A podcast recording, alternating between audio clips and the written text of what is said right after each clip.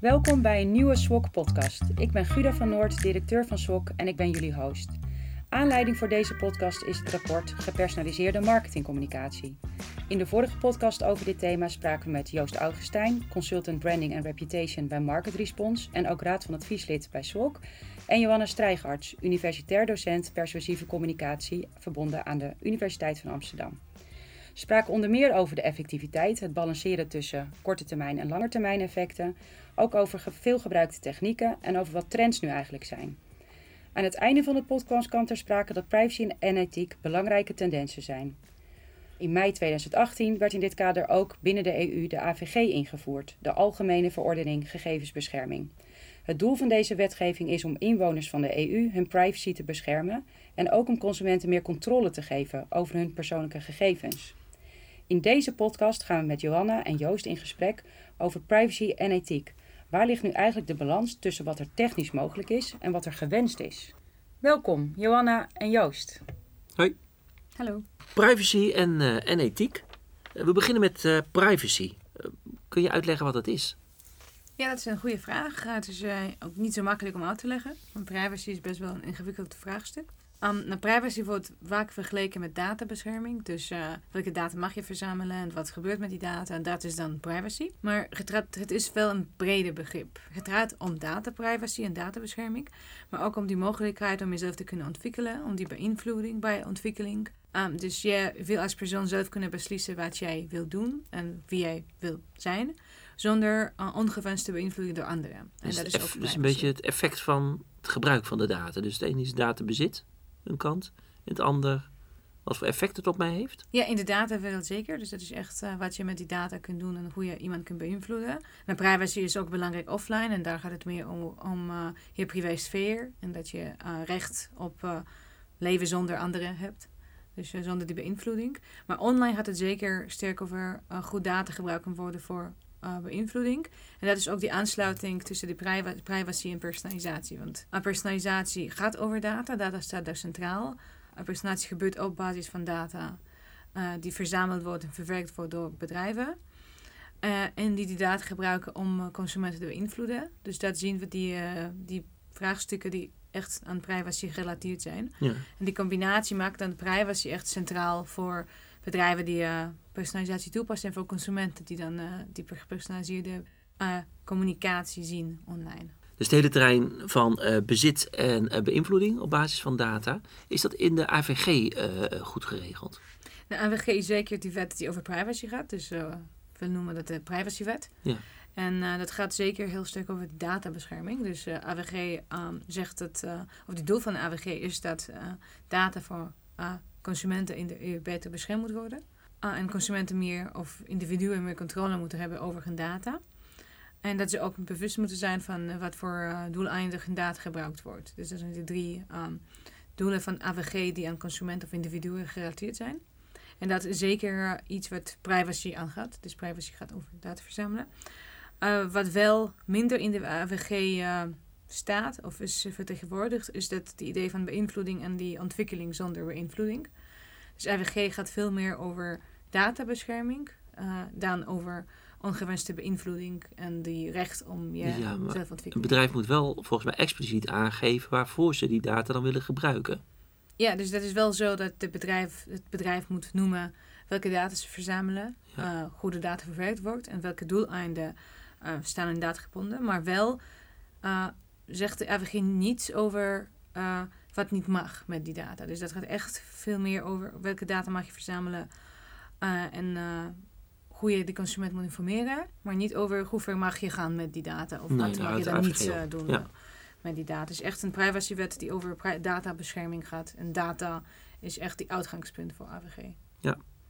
We hebben in de vorige podcast ook gesproken over de verschillende perspectieven vanuit consument, bedrijven, wetgever. Zijn daar rondom privacy verschillende perspectieven in? En jazeker, dat is ook een, uh, een vraagstuk dat naar heel anders wordt gekeken door de consument, bedrijfsleven, wetgever. De consument um, heeft heel privacyzorgen, dat hebben we al in de vorige podcast besproken. Consumenten zien privacyrisico's bij personalisatie uh, en die, die zorgen uiten ze ook. En die zorgen bepalen hun houding tegenover personalisatie en hun gedrag.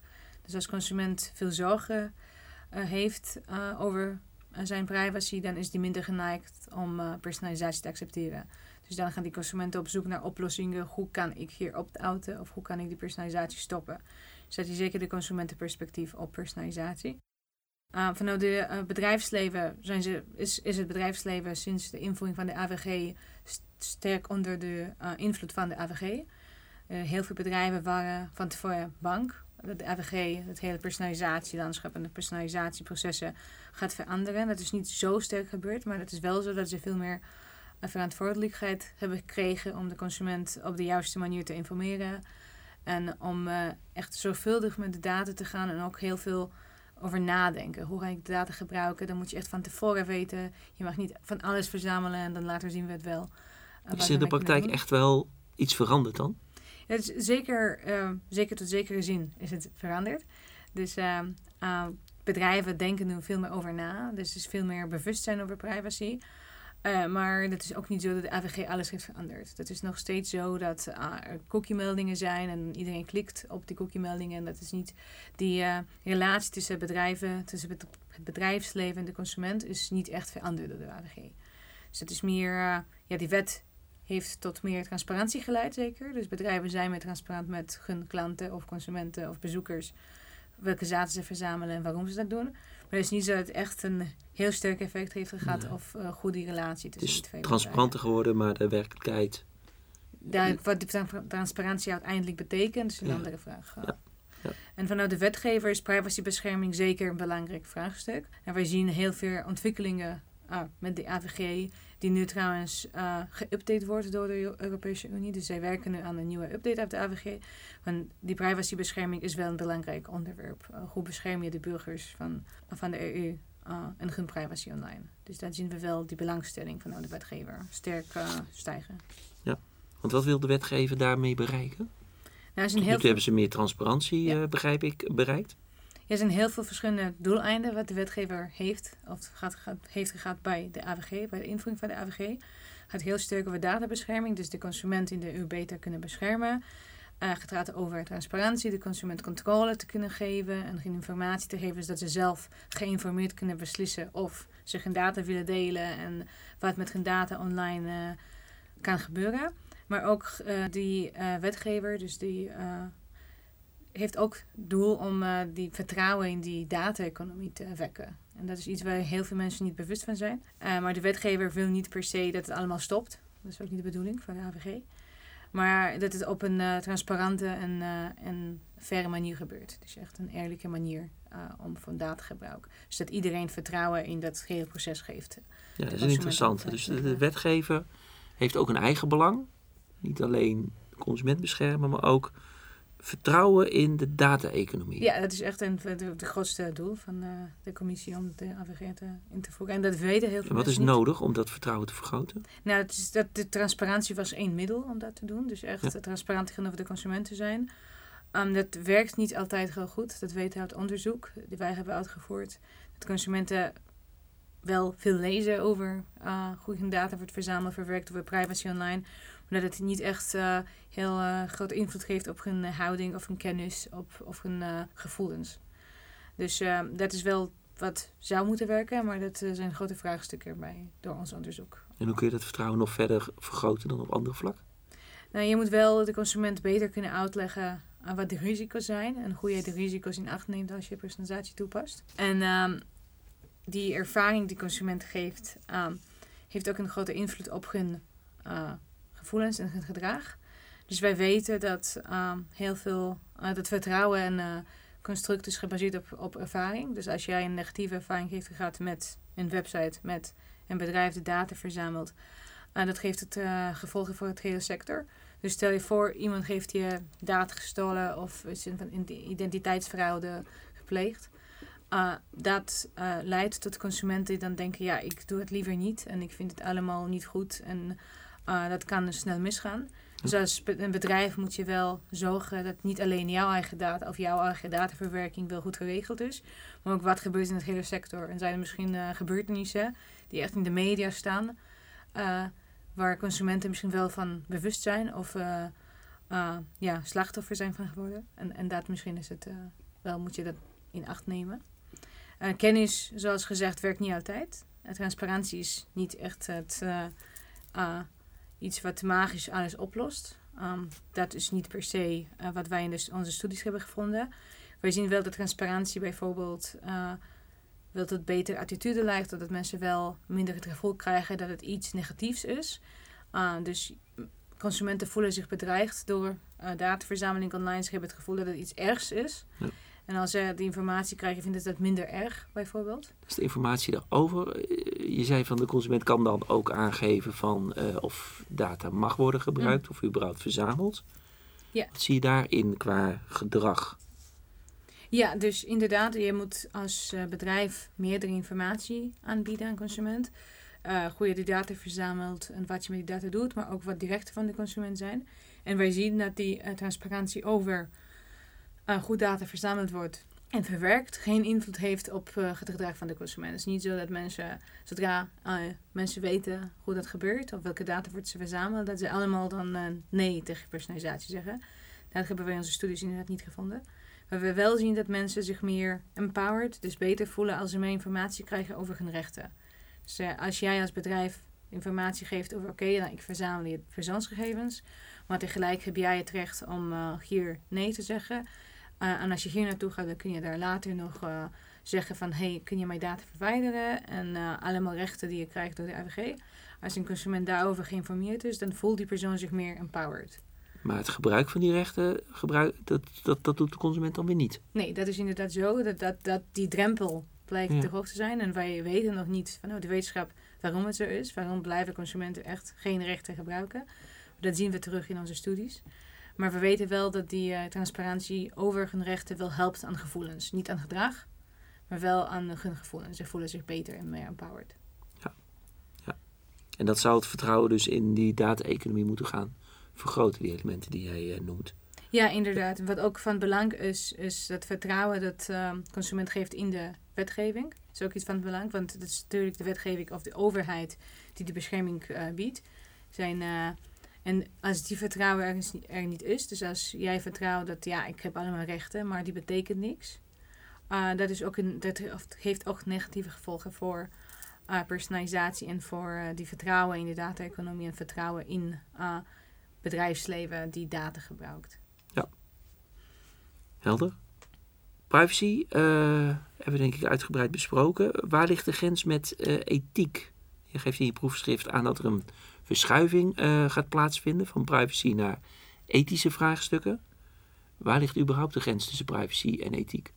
Ja, privacy en ethiek zijn zeker zeer gerelateerde begrippen. Het is niet zo dat het uh, ene iets heel anders is dan het andere.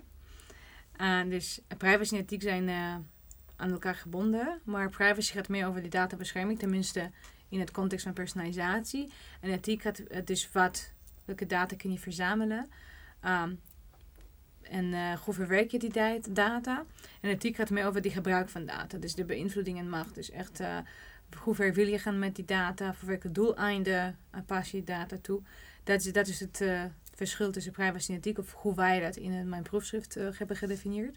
Maar dat zijn zeker die twee, twee concepten die wel met elkaar sterk gebonden zijn. En ik kan niet zomaar zeggen de ene is heel anders dan de andere. En die ene kan ook niet zonder die andere toegepast worden binnen personalisatie. Ja, want bij privacy uh, gaf je aan dat de AVG daar dingen in regelt.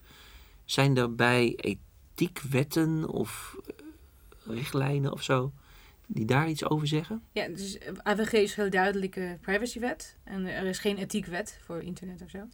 Of een uh, beïnvloedingswet. Het is wel zo dat er bepaalde situaties zijn wanneer het niet gepersonaliseerd mag worden of niet beïnvloed mag worden. En dat wordt door oudere of wetten die al bestonden wel geregeld. Zoals die uh, oneerlijke handelspraktijken. Dat gaat wel om mhm. handelspraktijken. Maar reclame is wel een handelspraktijk. Dus daar kun je die wet op toepassen. En wat we wel zien is dat de personalisatie, dus datagebruik, um, dat wel iets anders maakt. Want nu heb je een extra factor, dat is die personalisatie. Dus dat die boodschap voor iedereen anders is. En dat je die data kunt gebruiken om iemand nog beter te kunnen beïnvloeden en nog sterker te kunnen beïnvloeden. Ja. En dat is iets wat we in de wetten niet terugzien. Want die wetten zijn nog uh, gemaakt, zo te zeggen, toen uh, reclame wel traditioneel was, zonder um, die extra uh, data-elementen erin. En dat is wel een uitdaging vanuit de wetgever en vanuit de overheid. Hoe, uh, hoe pas je die wetten toe? En dat is ook iets wat in binnen bedrijfsleven wel op wel leeft, een, een vraag. Ja. want wij weten van nou, de AVG wat we wel, mogen, wel of niet mogen verzamelen en hoe dat moet. Maar zijn er bepaalde situaties in die niet gepersonaliseerd moet worden? Um, dat zie je wel terug uh, als een vraag die nu door bedrijven zelf wordt beantwoord. Ja. Um, er zijn wel situaties wanneer bijvoorbeeld eh, wanneer bedrijven zeggen, nou dan gaan we niet personaliseren. Bijvoorbeeld om uh, als je aan uh, zwangere vrouwen bepaalde producten wil verkopen.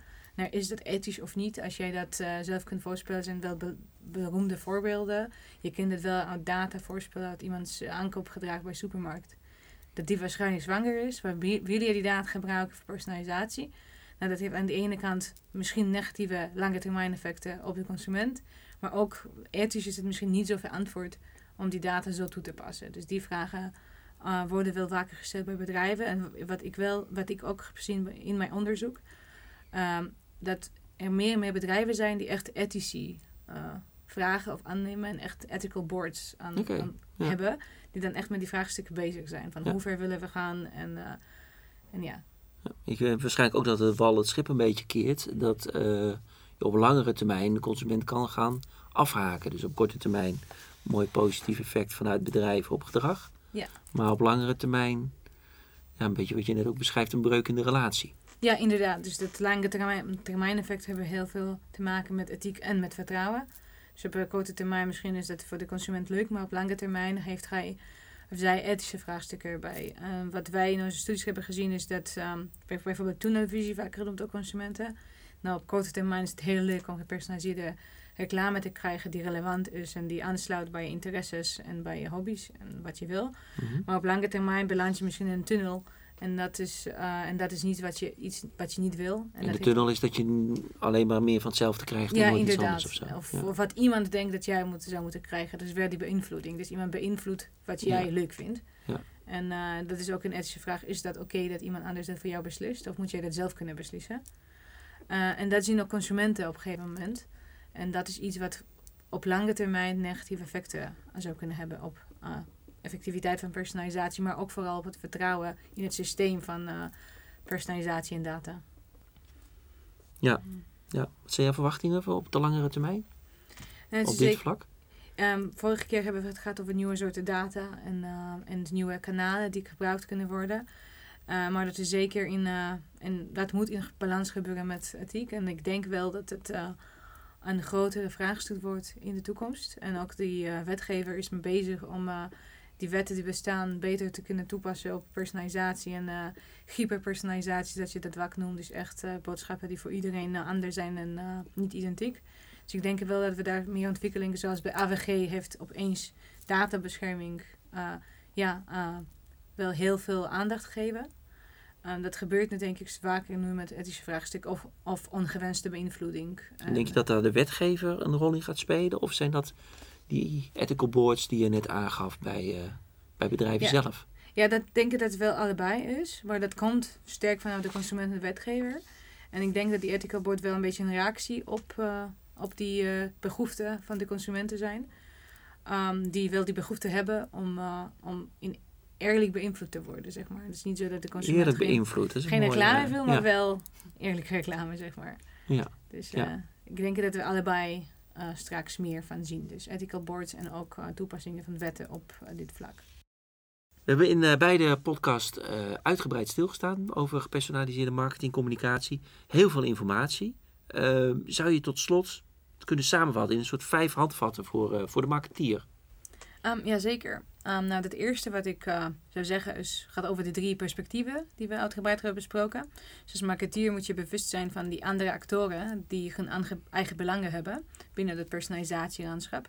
Dus denk niet, niet alleen aan die conversies en effectiviteit en die korte termijn effecten die we ook uitgebreid hebben besproken, maar ook aan de belangen van consumenten en de wetgevers, um, die ook aan die lange termijn effecten zijn uh, gebonden.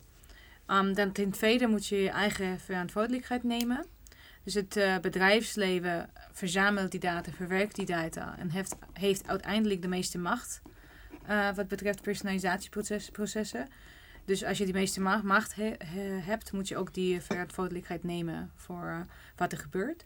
Nou, ten derde moet je ook transparant zijn. Nou, mijn onderzoek ging sterk over transparantie. Er zijn heel veel vraagtekens bij hoe transparantie werkt en in hoeverre dat effectief is.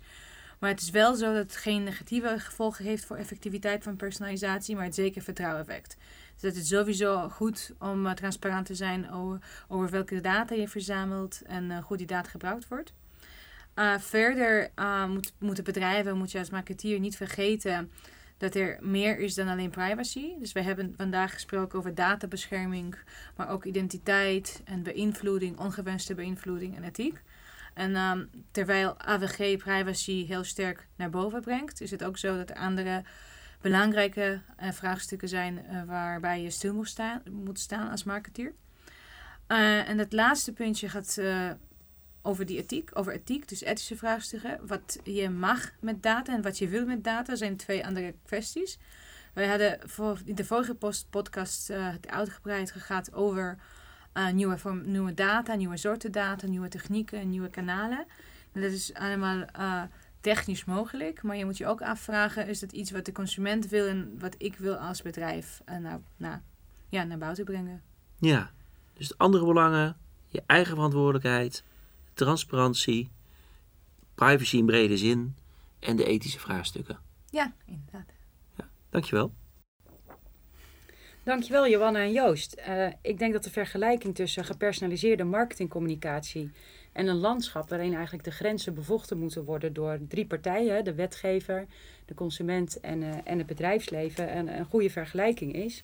En die grenzen die kunnen dus opgerekt worden, zo kunnen we stellen eigenlijk, als het vertrouwen in de data-economie maar groot genoeg is. En tegelijkertijd hebben we gehoord dat dat vertrouwen nog niet zo uh, makkelijk te wekken is. En waarschijnlijk ook niet als we in ogenschouw nemen dat er allerlei nieuwe technieken uh, ons staan te wachten. Hè, waardoor dataverzameling ook in offline situatie in onze huis, thuisomgeving steeds makkelijker zal worden.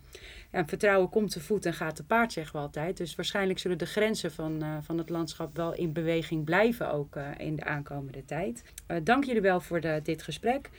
Uh, voor de luisteraars, het rapport Gepersonaliseerde marketingcommunicatie was de aanleiding voor deze podcast. Deze is te downloaden via de website www.swok.nl.